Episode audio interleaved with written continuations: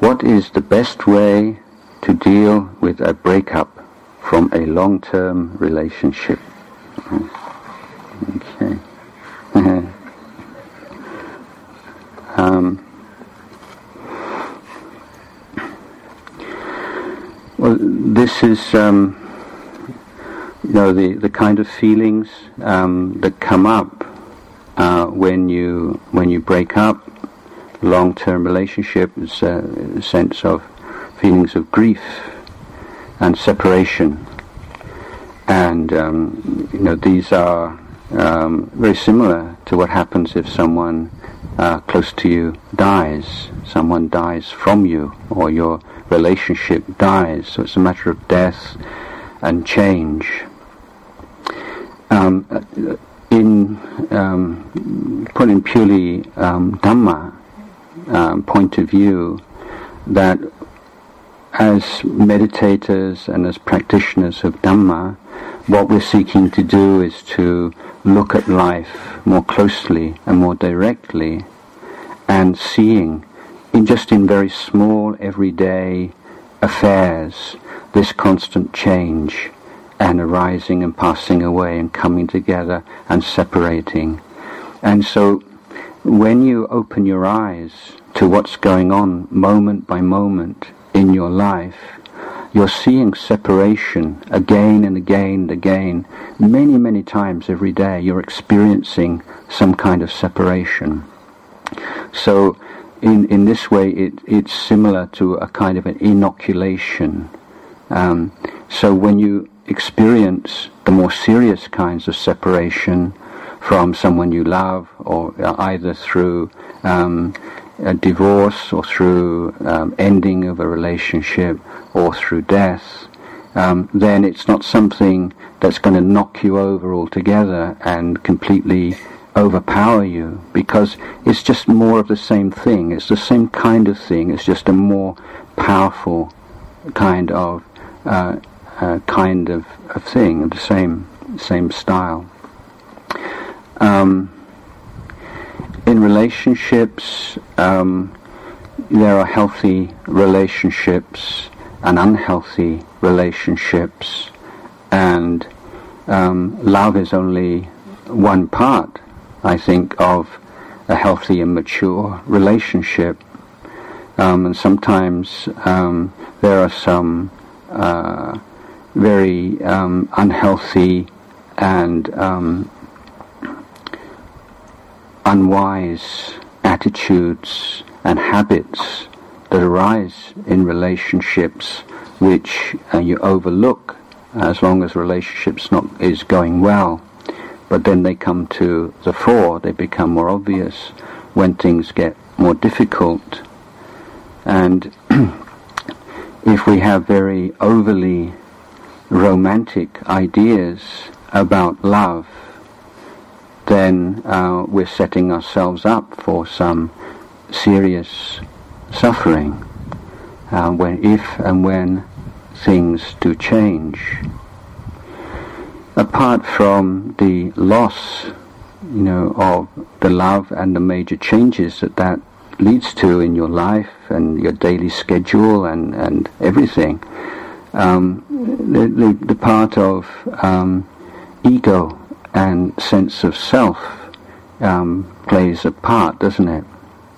You know, if um, when someone leaves you, um, then even if one part of you thinks that that was probably in the long run the best thing that could happen, uh, in the short run that sense of hurt and rejection, and that, that the person you love or have loved loves somebody else more than you and prefers to spend time with them more than you. That's that's the kind of the knife, isn't it? The poison knife. That's the worst thing.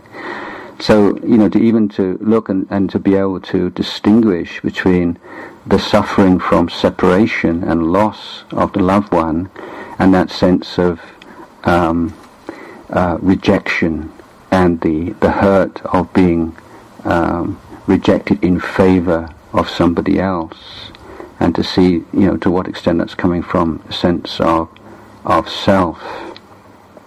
Now, if you um, if you become very lazy in a relationship and you um, overlook your own um, mental, spiritual development, then you just rely on the other person, particularly if the other person is stronger than you in some way. So you just become, use the other person as a kind of a crutch and, and just depend on them for everything. And then when you lose that person, um, then uh, you're really in a bad way.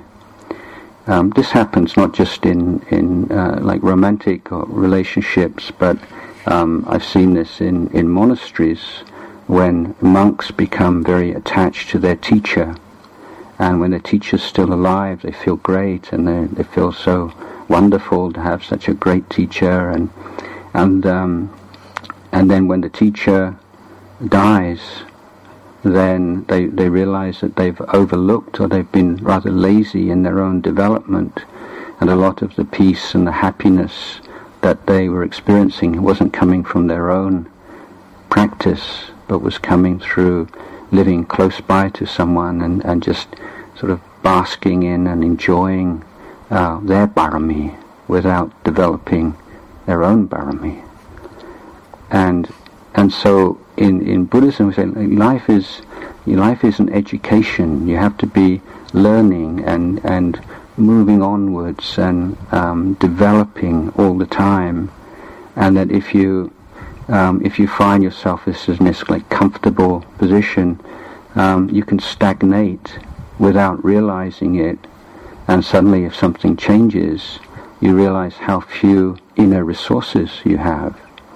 Um, so the, the wise person doesn't rely upon anybody else for their happiness. Uh, they can receive happiness from others and give it, but not in that neurotic kind of way in which um, that's all there is. And so you get this very kind of clinging uh, relationship, and the more someone clings in a relationship, becomes needy in a relationship, they usually end up pushing away the other person. It has exactly the opposite effect that they hope for. And you hold on tighter and tighter, and then that, that person will stay with you, and that person uh, just wants to get away when you do that. So, in the end, um, there's always going to be a period of sorrow, and sadness, and pain, but it's um, how you deal with that, and there are two um, unwise ways of dealing with the pain of separation.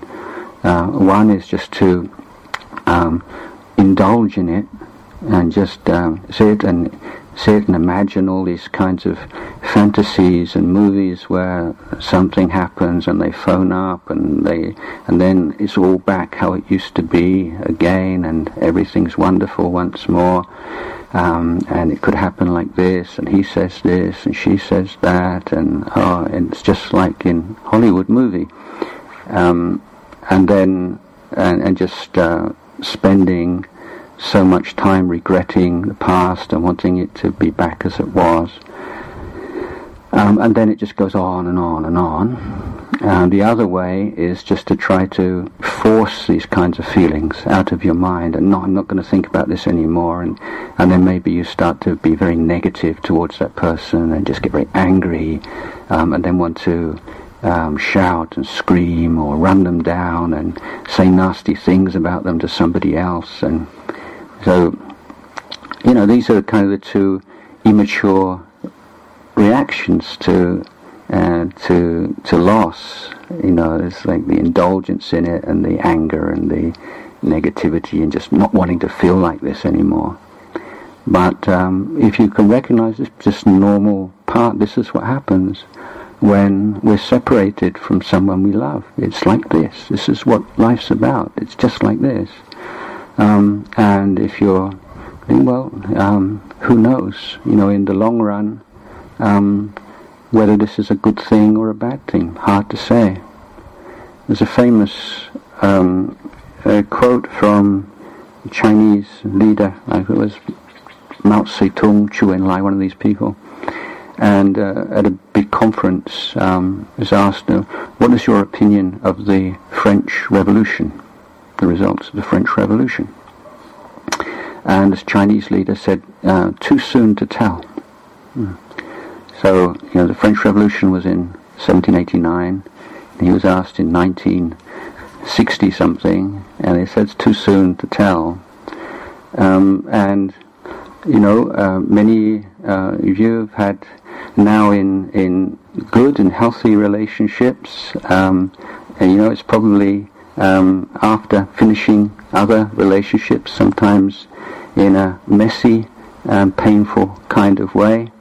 Um, so if you hadn't had that painful, messy, nasty, awful breakup with that person, you wouldn't be with the person you're with right now.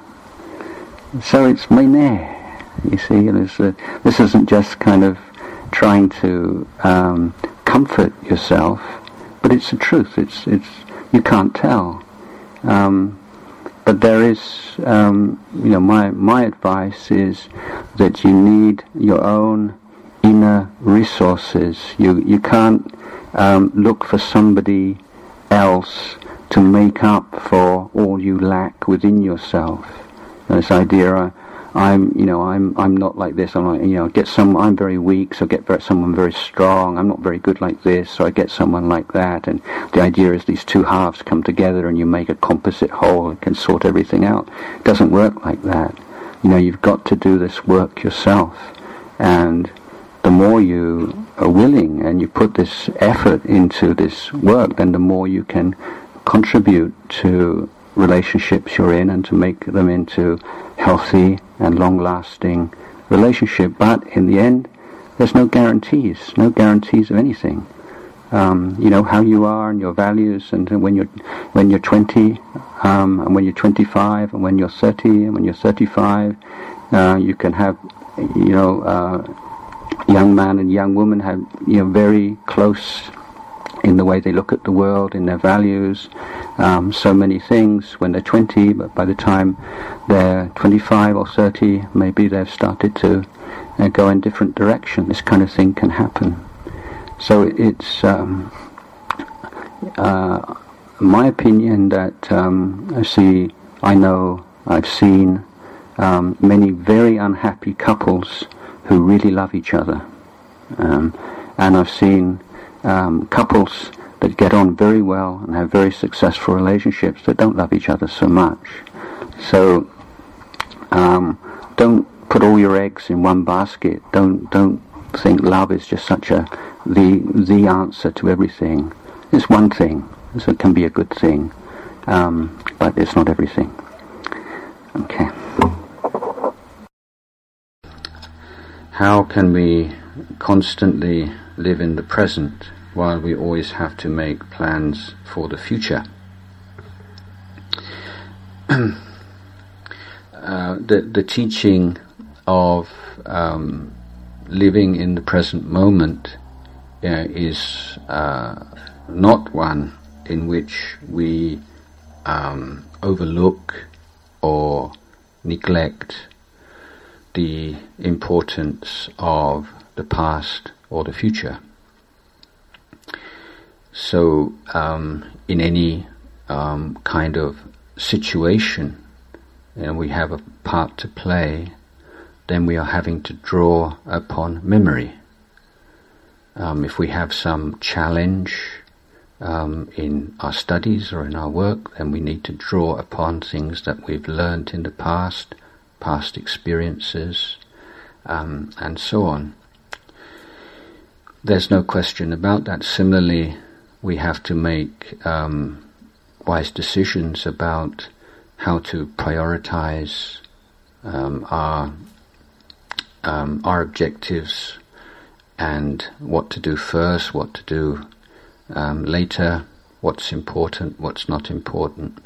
So, um, and we're going we're traveling somewhere, then obviously um, even arahants have to get a plane ticket before the plane leaves. Um, otherwise, it'd be uh, a difficult situation. So it's just common sense, isn't it, that um, being in the present moment doesn't uh, mean this sort of, sort of timeless present moment. That's uh, an, an experience and a wonderful experience that may come during meditation and will give you know, a whole new perspective, dimension to our understanding of the nature of time. But in the conventional world, in everyday life, um, what it means is we're not um, uselessly, needlessly dwelling on the past or the future. So if um, so much of our mental activity is spent going over and over and over uh, things in the past without any benefit at all to the present moment and our responsibilities and our um, and our duties and whatever we want to do is a this habit. Um, if we get a little bit um, depressed or sad, maybe just um, think of some good memory just to cheer us up, or even um, much more damagingly, if you have had some argument or some uh, pain in the past. And we're talking about separation from a loved one just now, or some argument, and you just go over and over and over again, round and round and round and round. You know, it's like having uh, a meal um, from last week. You know, just imagine if you got, you know, you had some food from last week and it's all going sort of cold and and mouldy and and sticky and you started to eat that, you know, again, you know, food from a week ago. How disgusting is that? Well, that's what we do mentally. Just go over these old memories again and again and again and again. It's um, it's an addiction, and it doesn't contribute anything to the quality of our life at all. So when we're saying being in the present moment, what we're trying to let go of is that habit um, of allowing past experiences and memories from taking over our mind. Similarly with the future, you know, we're talking about what we have to deal with, and a good way of, of looking at this, what, what is um, urgent and important. Uh, urgent, not important, important, not urgent, not important, and not urgent. And then we can say, well, we try and do what's important and urgent first, um, and what is unimportant and not urgent last. And then uh, between the second and the third one, most people make the mistake of doing what is urgent or doing uh, before what is important or samkhan. But the wise person, uh, many cases, will do what is important uh, but not doing uh, first because uh, otherwise we just get stressed out and often we spend a lot of time telling ourselves we've got to do this, got to do that, got to do this, got to finish that. Um, and, and really what for? Uh, not very much at all. And really important things which have long-term benefits, um, because there's not time pressure, we don't give them enough importance. So we're deluded or we're, we're manipulated by a sense of time pressure to do a lot of quite um, unnecessary, pointless things and important things which for our long-lasting benefit but which don't have any kind of social pressure, time pressure on us, uh, we neglect. And so um, obviously example of that is meditation practice. You know, you don't meditate, no one's going to tell you off, no one's going to get on your back. And, and you think, I'll do this, it's more important to get this finished first and do that, and then maybe sometime I'll do, I'll do that. And of course you never get round to it.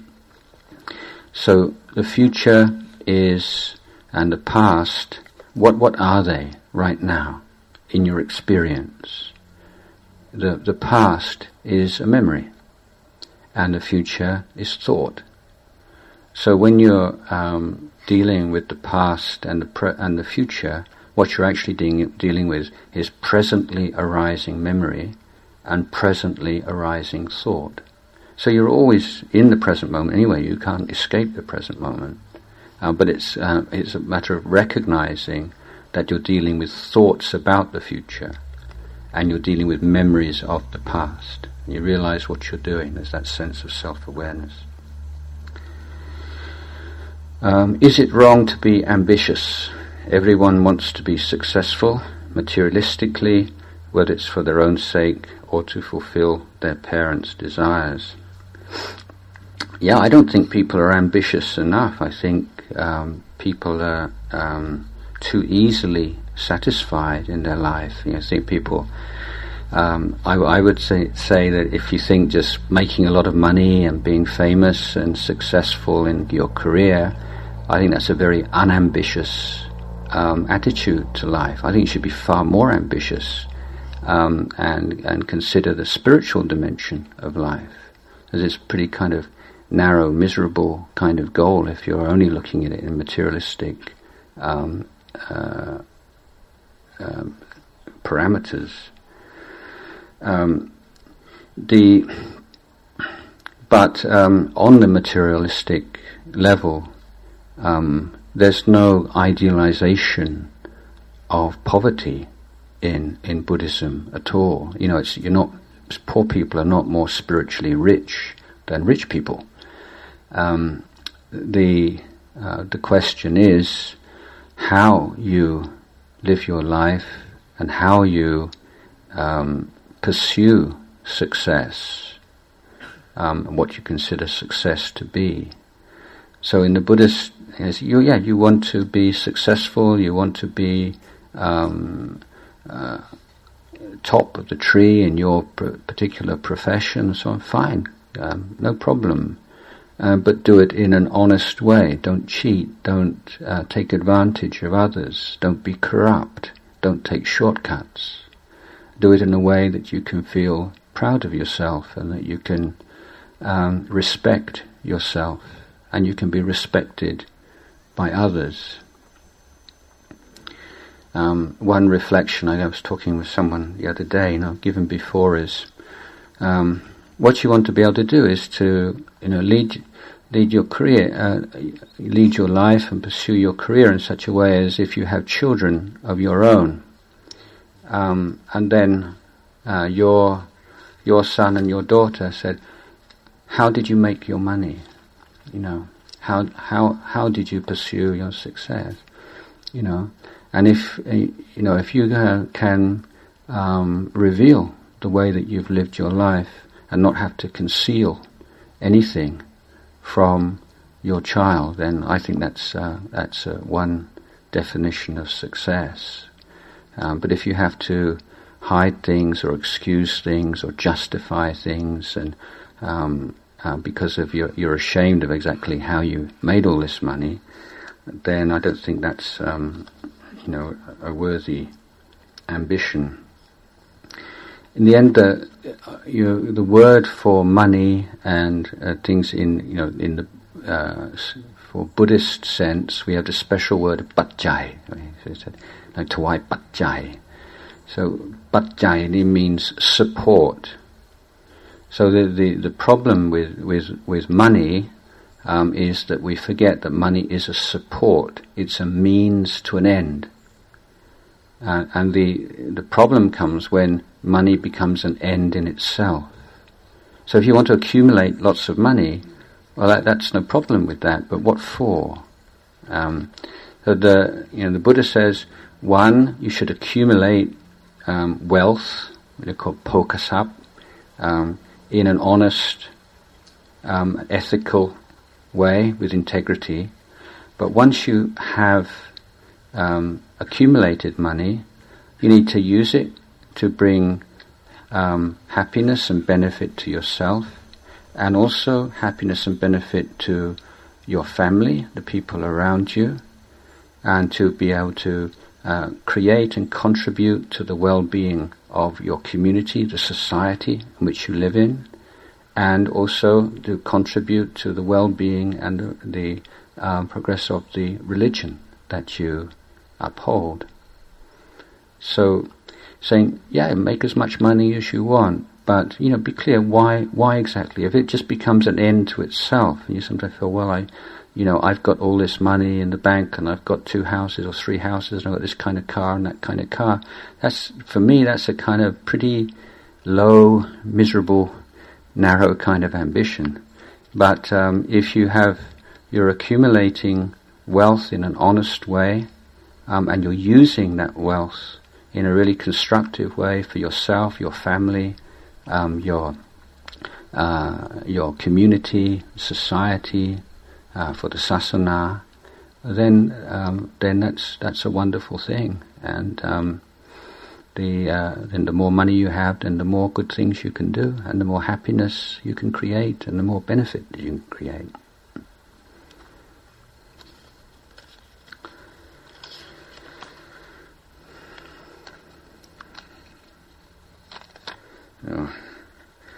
What are your thoughts about the riots which are going on around the world, especially in England and the Middle East? Well, um, so I'm not an expert on these matters, but as far as I understand, the the riots in the Middle East and the riots in England are of a quite different nature the riots and, and uh, in the Middle East are um, predominantly political protests against the prevailing political system, calling for more democracy, more um, participation, more justice in society. The the riots that have been taking place in England the past week or two um, are not um, political uh, not overt, overtly um, political. So there, in um, you know, there are, there are two main ways of looking at these things, which are, um, as most simply put, is the left wing and the right wing view. So the left wing view is that um, these um, kinds of riots are basically the expressions of frustration um, from uh, the the poorer people in society who feel excluded, um, and is a response to um, uh, huge cuts in welfare spending and for the welfare of poorer people. And the um, people, yes, a lot of kind of um, repressed anger sense of injustice and exclusion, which is just looking for a trigger. The right wing view would be that um, parents are not bringing up children properly, uh, they're, uh, they're not disciplining their children.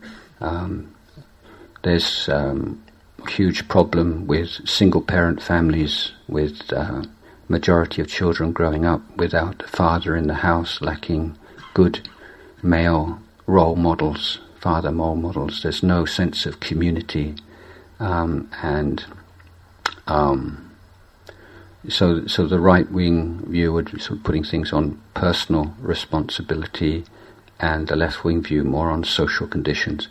So I, I would say um, myself, there's probably you know a bit of both and uh, various things uh, contributing but I think that in a society in which, again, uh, people have very uh, naive and unsophisticated idea, understanding of um, the nature of happiness and suffering, and when uh, most people consider um, happiness to um, be a function of consumption, then if you're if your society is one in which you're telling everybody that you can only be somebody, you can only really be happy, you can only really be fulfilled if you have this, if you possess that, if you consume this, and then you have large numbers of people who feel that there's no way they're ever going to be able to consume those things, um, then you're going to have um, you know problems and, and violence um, um every now and again. So so in one sense, it's the, the value system of of the society, and I think there are huge problems in, in the ways that uh, in the family structure um, um, these days. But uh, also there is um, the, the, in Buddhist economics and the Buddhist um, Buddha's teachings on the responsibilities of governments and kings, then the, it's clear that the Buddha felt that um, in a very unjust economic system um, in which there's a huge gap in wealth between the rich and the poor, then the king in those days or governments do have a role in trying to help the poorest members of society. And so that would um, imply a system of, of taxation and social welfare programs. I think that would be in harmony with the teachings that um, appear in the in the Pali Canon, in the in the Tipitaka.